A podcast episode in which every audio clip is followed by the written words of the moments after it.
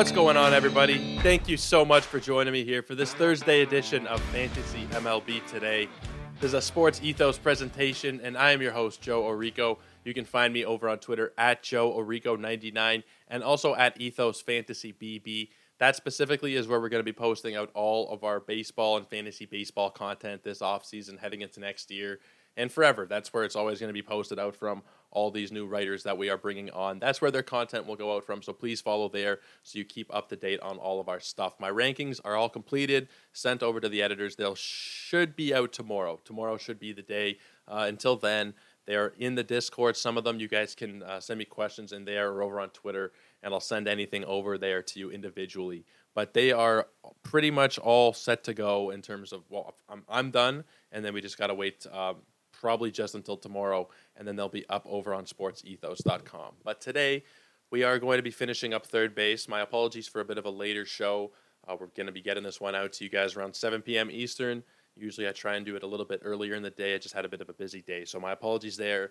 But nonetheless, we're going to be wrapping up third base today. There's a couple more guys that I want to go over. We've gone over, I think, most of the important names here. We've gone over the elite tier, kind of the you know the cream of the crop and then we went over the middle tier kind of names yesterday.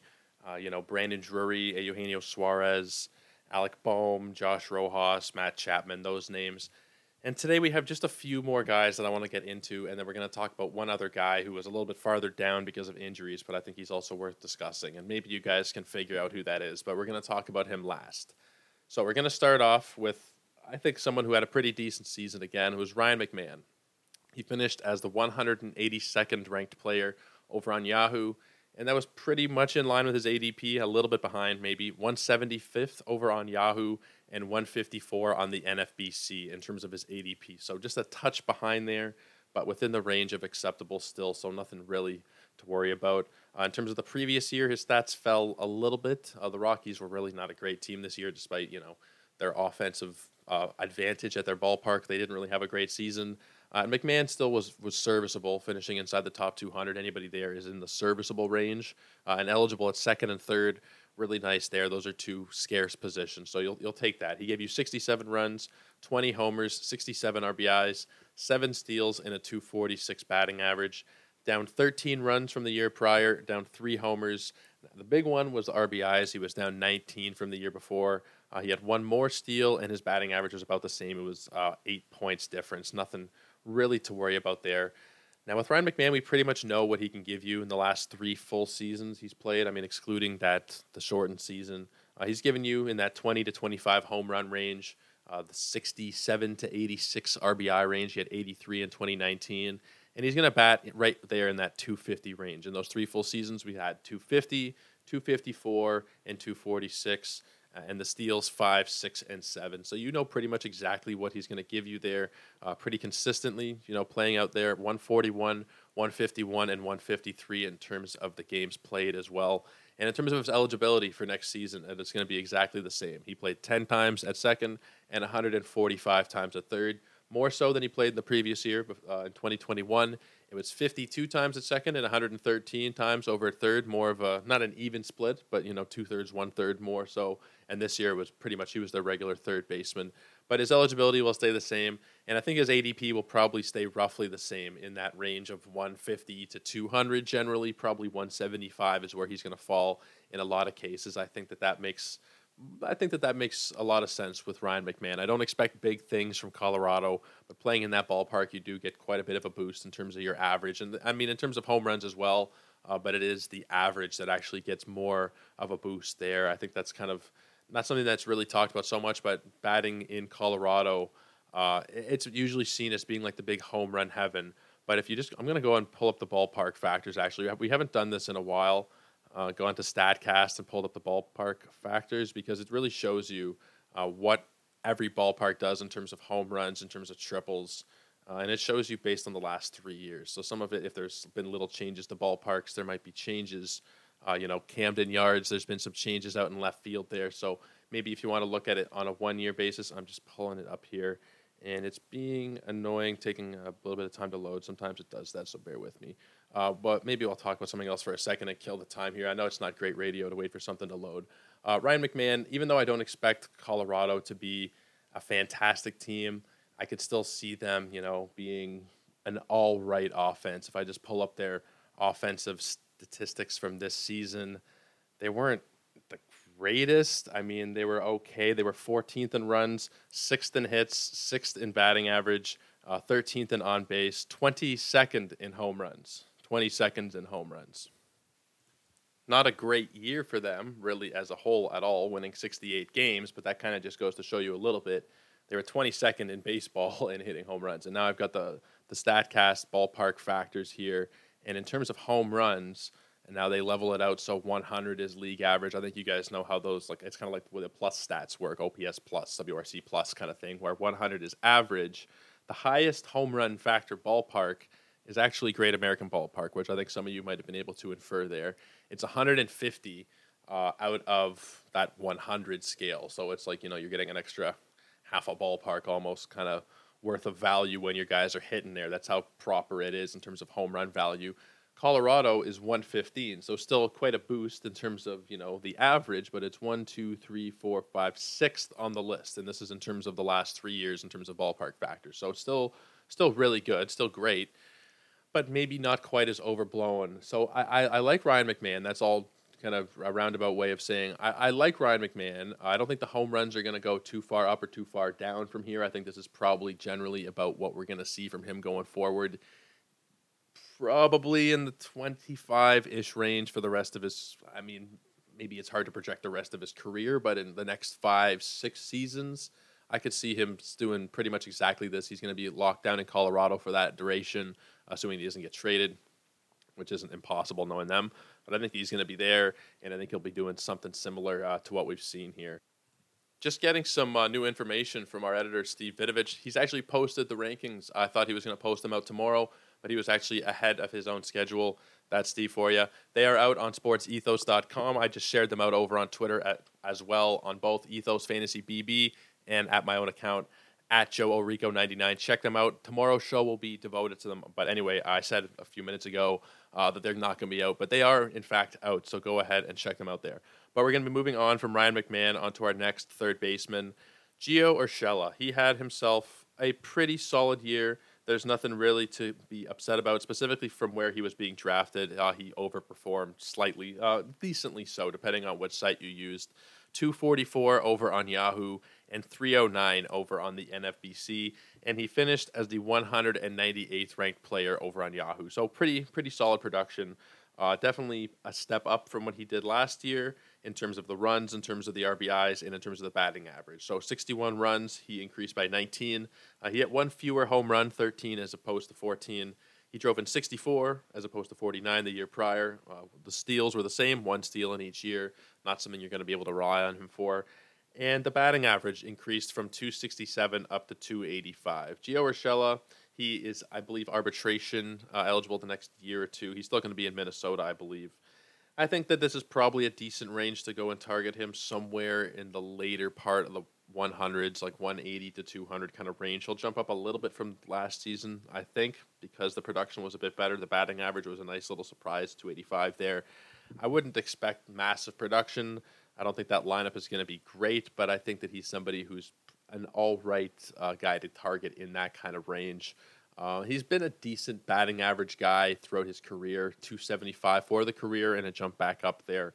Uh, I don't know that we're going to see him hit what he did in 2019 again because that season we've talked about it. Specifically, it's been coming up here as we look back on this year and years prior. We've looked at 2019 and seen it's been an outlier for a lot of guys. For him, it was as well career high in home runs, RBIs, and in batting average. I wouldn't expect uh, too much I mean, maybe he gets close to 20 home runs again, but I don't think we can see him uh, hitting 314 again anyway.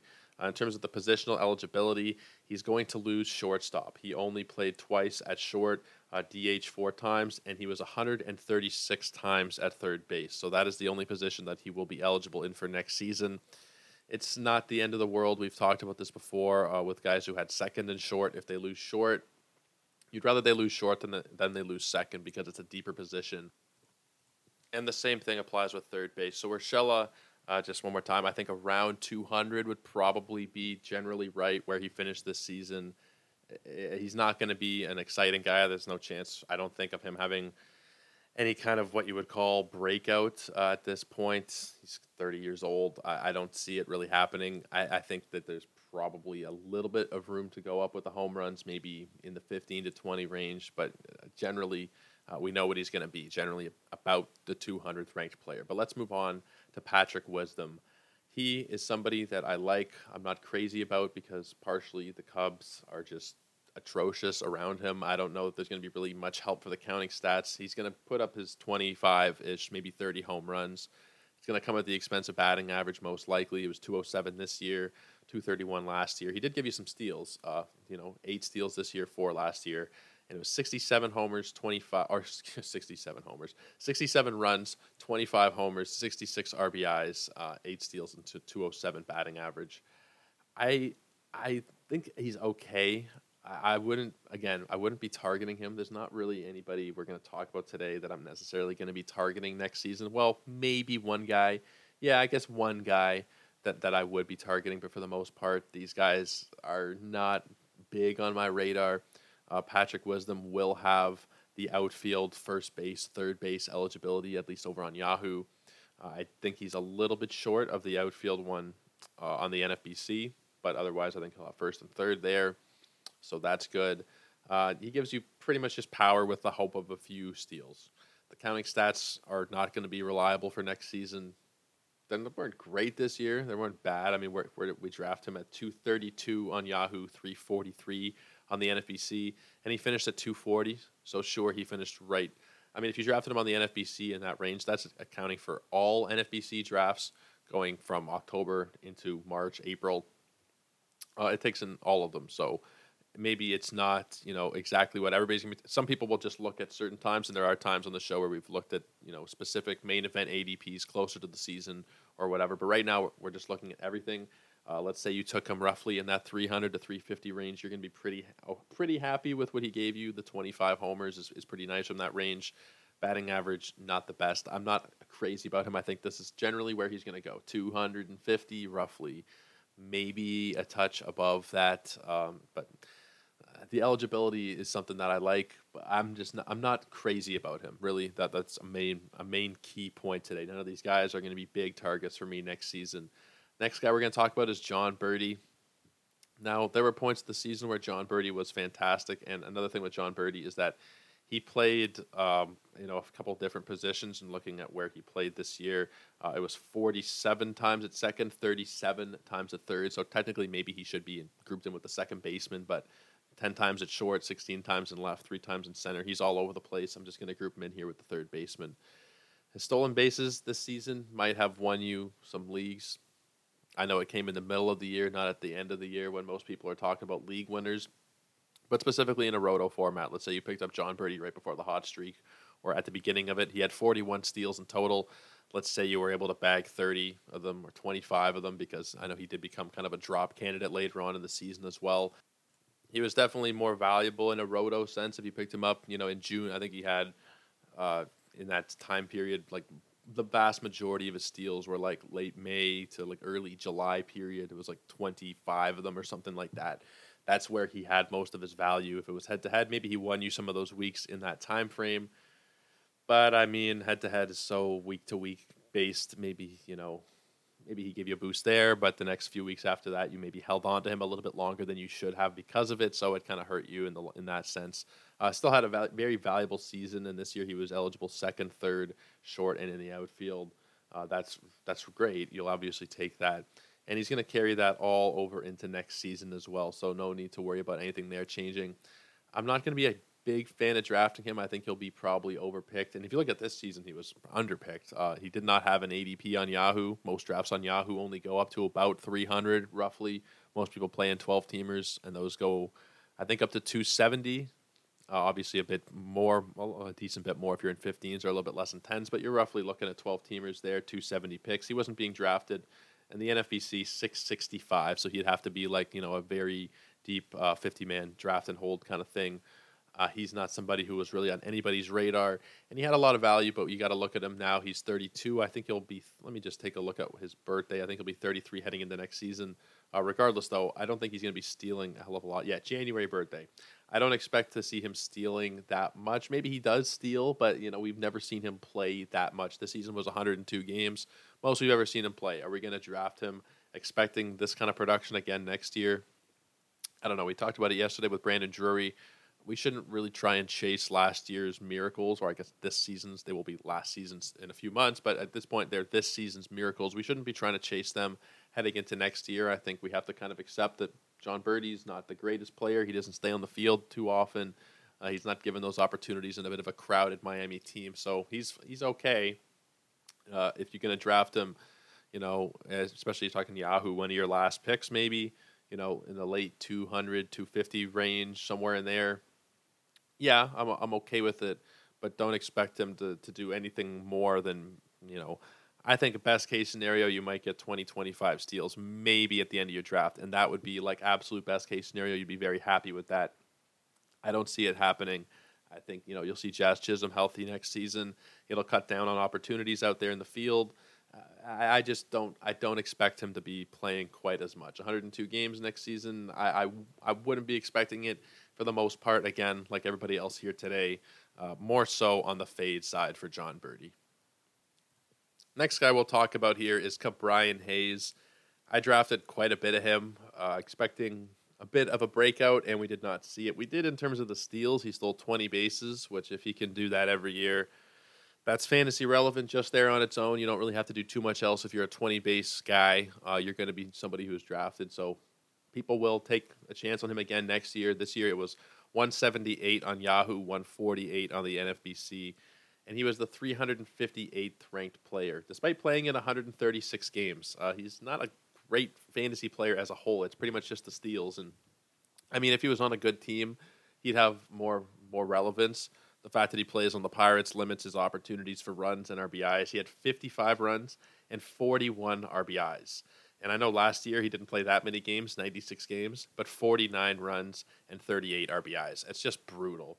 Uh, the batting average is not great. We saw him in that 2020 season. He played 24 games. He had five homers. He stole a base. He batted 376. We thought he was the second coming and it really has never lived up to that. We saw him get a contract earlier this year. He's locked down in Pittsburgh for the next I can't even remember. It's it's a good few years. Uh, it's hard to see him having a hell of a lot of fantasy value. He's definitely going to fall for me. I think for most people from where he was drafted last year, 178, 148. That's not going to happen for me. It's going to be outside of pick 200 in terms of Ke'Bryan Hayes. I just think the Pirates are going to be so crappy there's going to be not much to really hope for there. Maybe Jack Suwinski can have some kind of fantasy relevance. Oneil Cruz will have fantasy relevance uh, just because of the power that he has and because he can steal bases. Uh, I mean, other than that, the counting stats are going to be kind of hard to come by. But even for Oneil Cruz, uh, he played. Uh, well, he had how many at bats did Oneil Cruz have? 331, and he drove in uh, 13 more runs than Ke'Bryan Hayes did in that time frame. He's just a way superior player, but that, that team just sucks, man. Like Jesus Christ. Oneil Cruz is going to be pretty much the only guy on that team that I'm comfortable drafting, and even he's going to be a guy where you have to look at your batting average and say it's not going to help you. He's he's going to be somebody I think who's going to bat at the top of that lineup. He'll get his at bats, and he's going to bat. I don't know. Maybe we hope for somewhere. I mean, he did improve down the stretch this season but I, am thinking probably like 250, 260 would be an absolute best case scenario uh, for him.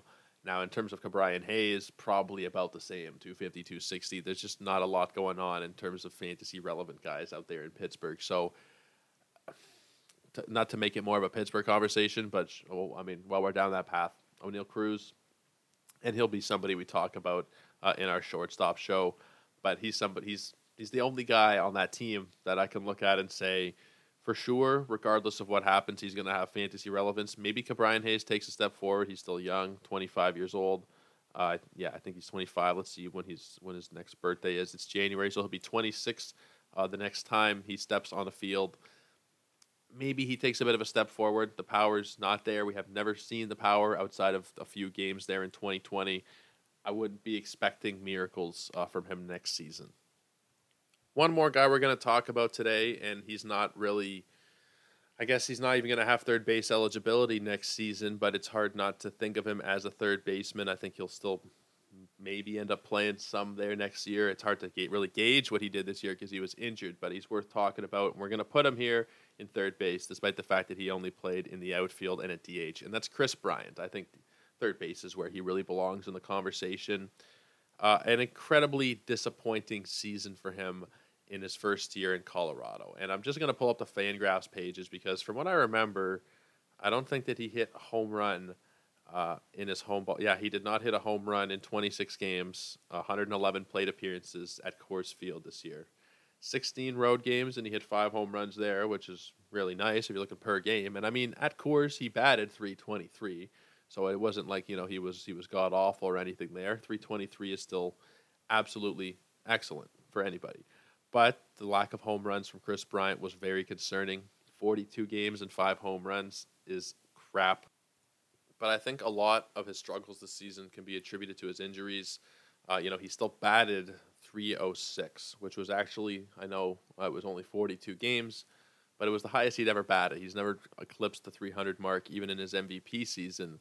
Uh, that was yeah, that was the highest he ever had, and it was uh, sorry, actually no, the next year was the highest he ever had. 292, 295, that was that was were his highs, and now 306.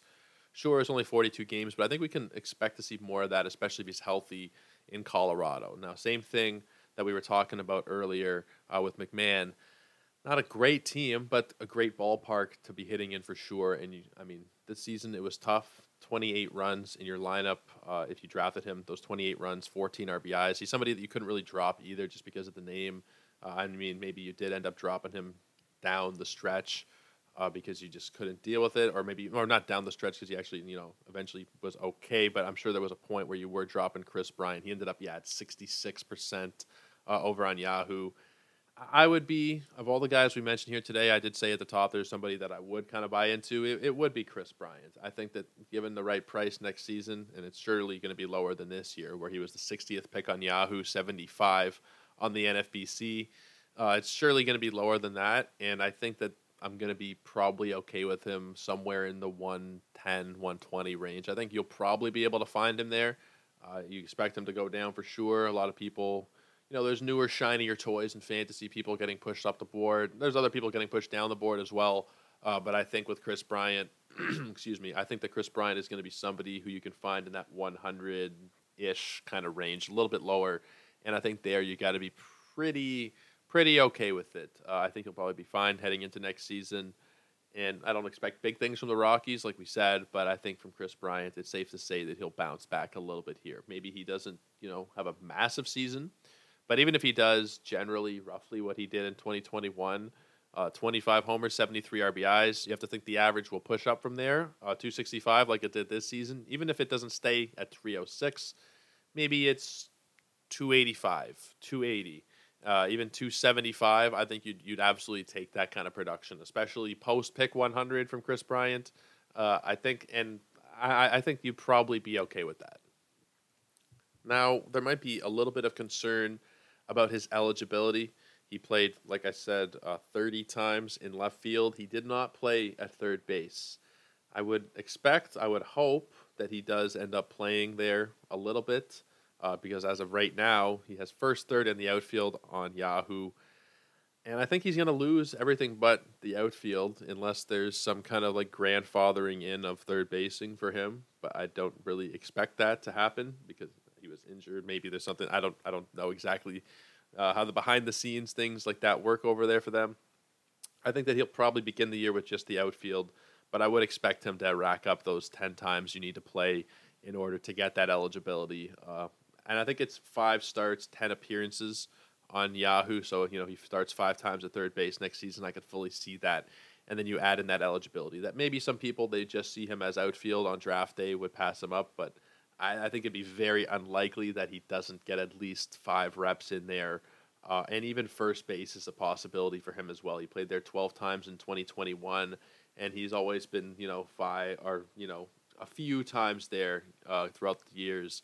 And you, you know, you tend to see guys like him play more at first base as they get older. So maybe he gets first, maybe he gets third. Uh, he won't have them to begin the year, but as time goes on, uh, expect him to get those numbers up or get those numbers in, I should say. Uh, guys, that's going to do it for us for third base. There are some other third basemen who are a little bit farther down the board.